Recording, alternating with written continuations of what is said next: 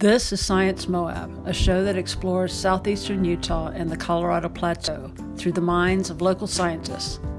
I'm your host, Peggy Hodgkins, and today we're talking about water in the desert, where it comes from, where it's going, and the massive reservoirs it fills.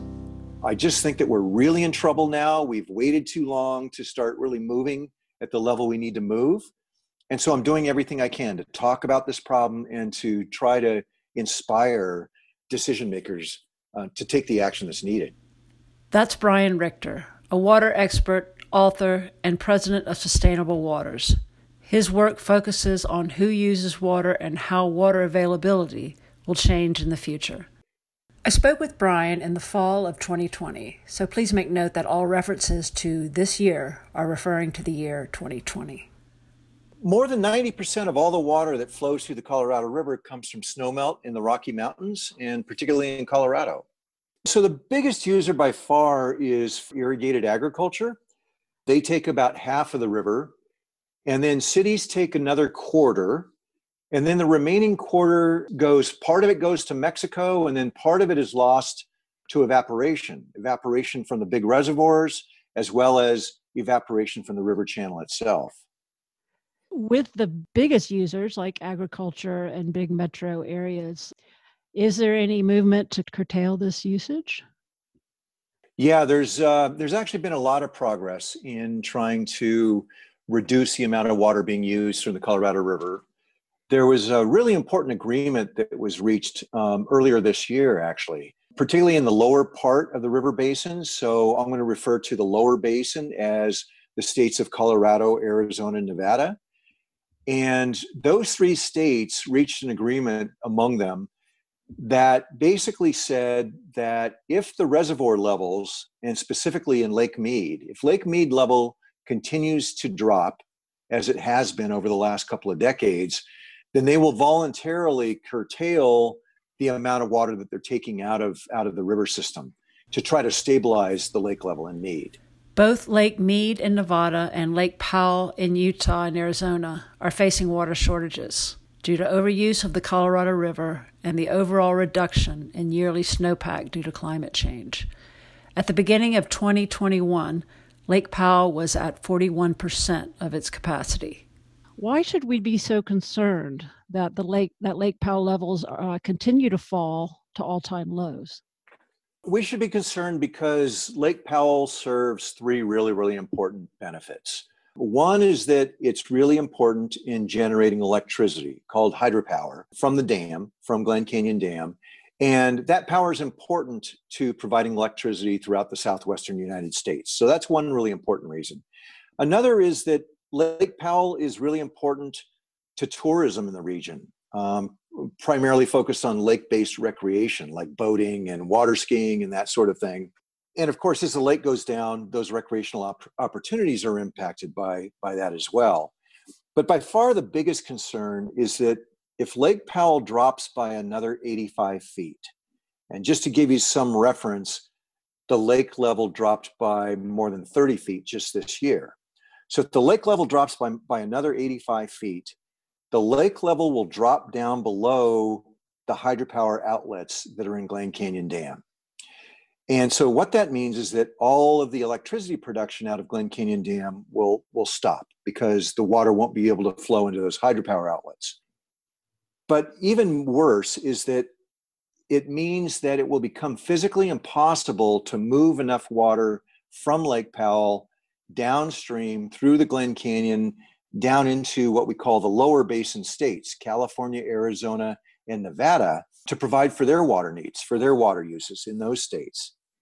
And if we end up in that situation, if there's not enough water being released from Lake Powell to the lower basin, it's going to, of course, cause um, a, a, an emergency crisis in those states because they won't have enough water for their cities and their farms.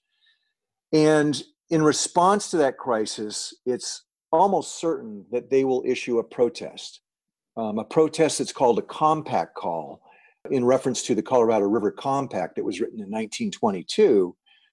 And that compact call specifies how much water the upper basin states, Colorado, Utah, Wyoming, and New Mexico, have to release from the upper basin, meaning out of Lake Powell, in order to provide for the water needs in the lower basin. And so once you have that compact call coming from the lower basin, it's going to then force those states in the upper part of the basin to drastically reduce and very rapidly reduce their water use so that they won't be in violation of that compact call. And remarkably, one of the first users, some of the first users that are going to get cut off in that scenario are the big cities. So, city of Denver, Colorado Springs, even Albuquerque, because they have lesser priority rights uh, to the water in the Colorado River system, they'll be the first to get curtailed. They'll be the first to get cut off. And so we really don't want this cascade of actions to happen that all start with Lake Powell dropping to too, too low of a level. So, in reference to that drastic drop in Lake Powell, you had written that in just five years, uh, from 2000 to 2005, Lake Powell actually lost 12.8 million acre feet in capacity. So, basically, visually, that's more than a 100 foot drop across the entire reservoir in just five years. Why? Why would the water go down so drastically in just five years? Well, to start with, those were some of the driest years in the historic record. So there was a lot less water coming down the river during those years. And yet, at the same time, the people in the upper basin, the water users in the upper basin, continue to use the same amount of water. And then remember that they also have to send a specified volume of water downstream. And so, with less water coming into Lake Powell, and being forced to release a set volume of water to the lower basin states, that caused the water level, the volume of, of water in Lake Powell to drop very, very quickly and very drastically. And can you explain how climate change, temperature, uh, et cetera, has intensified this kind of problem? More than 90% of the water in the Colorado River comes from melting snow in the Rockies and particularly in Colorado. So instead of slowly melting and draining into the river, the snowpack is now evaporating to a much greater extent because of the warmer temperatures. And so climate scientists are now estimating that during the past two decades, that effect associated with climate warming has caused the river flow to decrease by about 10% could this happen again? I mean, if there's we're only 85 feet from uh, catastrophic level in Lake Powell, could this happen again? Well, it can. And in fact, the climate forecasts are that if you look out a couple of decades, say out to the year 2050, that we should expect something on the order of 20 to 35% less water to be coming down the Colorado River. So that's going to make all of the problems that we're talking about much, much worse unless we figure out ways to adapt. And are we? I mean, what is being done to maybe balance out some of this? We simply have to reduce how much water we're using. Um, it's as plain and simple as that. Um, the good news is that the big cities have been doing a terrific job in reducing their use, um, and they can do more. Um, so they can continue to, to lower how much water they require out of the Colorado River. But now it's also time to substantially reduce how much water is being used for farming. And we need to reduce the water that's being used for farming by at least 10%. And that number is going to be greater as the climate warms because there'll be less water available. So, right now, we need about 10% less water use in, in irrigated farming, and it's going to get more as climate affects the river flow. So, back to the, the 1922 compact that more or less dictated how much water the upper basin gives to the lower basin, then in turn gives to Mexico, etc. So, what, if anything, is being done to address the policy that was written at that time behind Lake Powell and Lake Mead discharges, given what we now know? The single most important thing in the Colorado River Compact is the clause that divides the water in the Colorado River between the upper basin states and again, that's Colorado, Utah, New Mexico, and Wyoming, and the lower basin states, which is California, Arizona, Nevada. But more specifically, the Colorado River Compact, again, it was written back in 1922. It specified that the upper basin had to make sure that they were sending a set volume, a fixed volume of water downstream for the lower basin to use. And the good news is that some of the states are doing an excellent job to reduce their use and to make you know the risk of running out of water lower.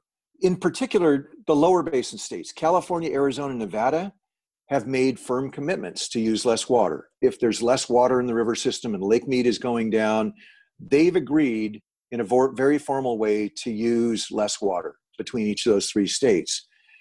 But the really critical problem at this point is that the upper basin states unfortunately haven't made any progress at all in reducing their use. There's been a lot of talk about the need to do so, but there hasn't been any action yet. There's no talk about actually redoing the compact that would adjust the amount of water that needs to be distributed. You know, there's a lot of people who speculate about how that can be done, or in fact, even assert that the Colorado River Compact may need to be thrown out entirely and, and we need to start all over. But the likelihood of that happening is very, very slim. I'd say virtually uh, not a chance. Mm. And the reason for that is that we have built up so many rules and regulations and, and administration around, around the Colorado River Compact and other aspects that govern how the water gets allocated that it would be extremely disruptive to change the basic contents of the Colorado River Compact in any fundamental way.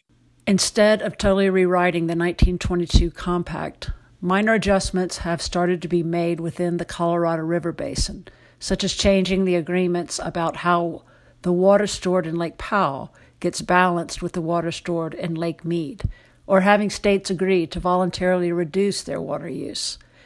There's also been some movement around what is referred to as demand management or simply water conservation. The idea is to incentivize people to use less water by financially compensating them to do that, particularly with farming communities.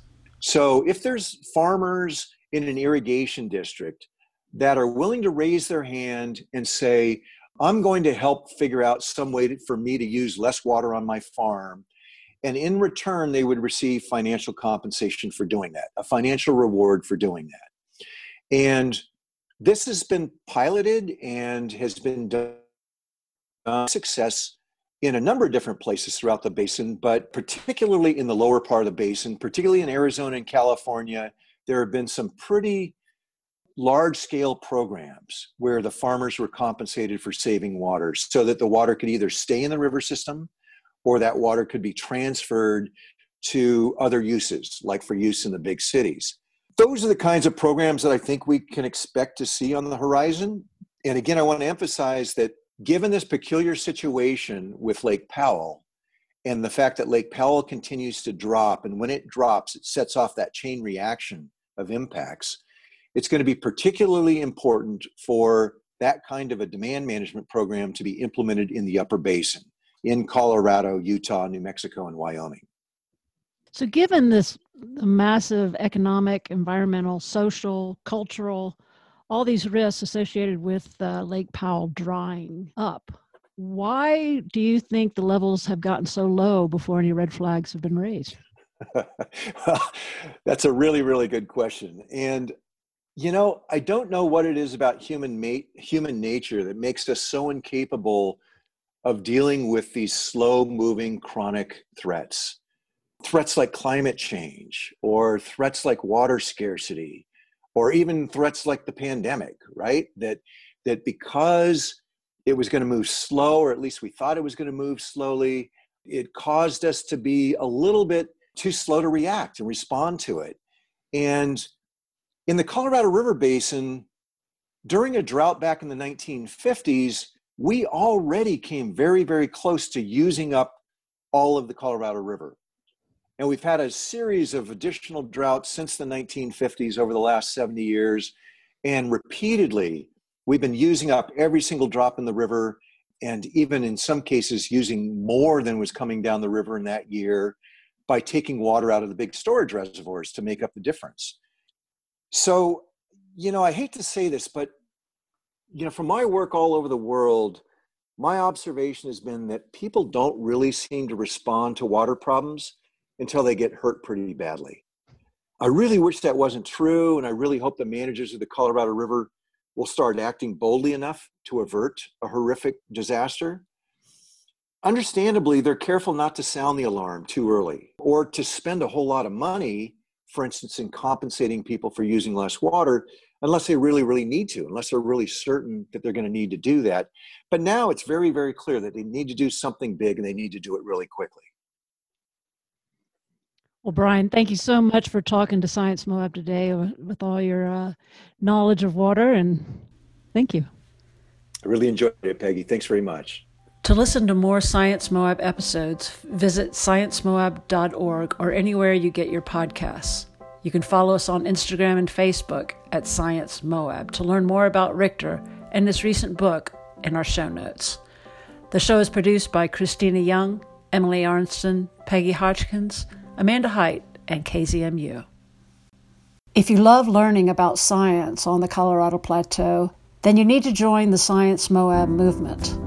Subscribe to our podcast, leave a review, get our newsletter, and donate to Science Moab to support knowledge sharing in this place we all love. Your contributions make Science Moab possible. Go to sciencemoab.org to learn more, and thank you, science lovers.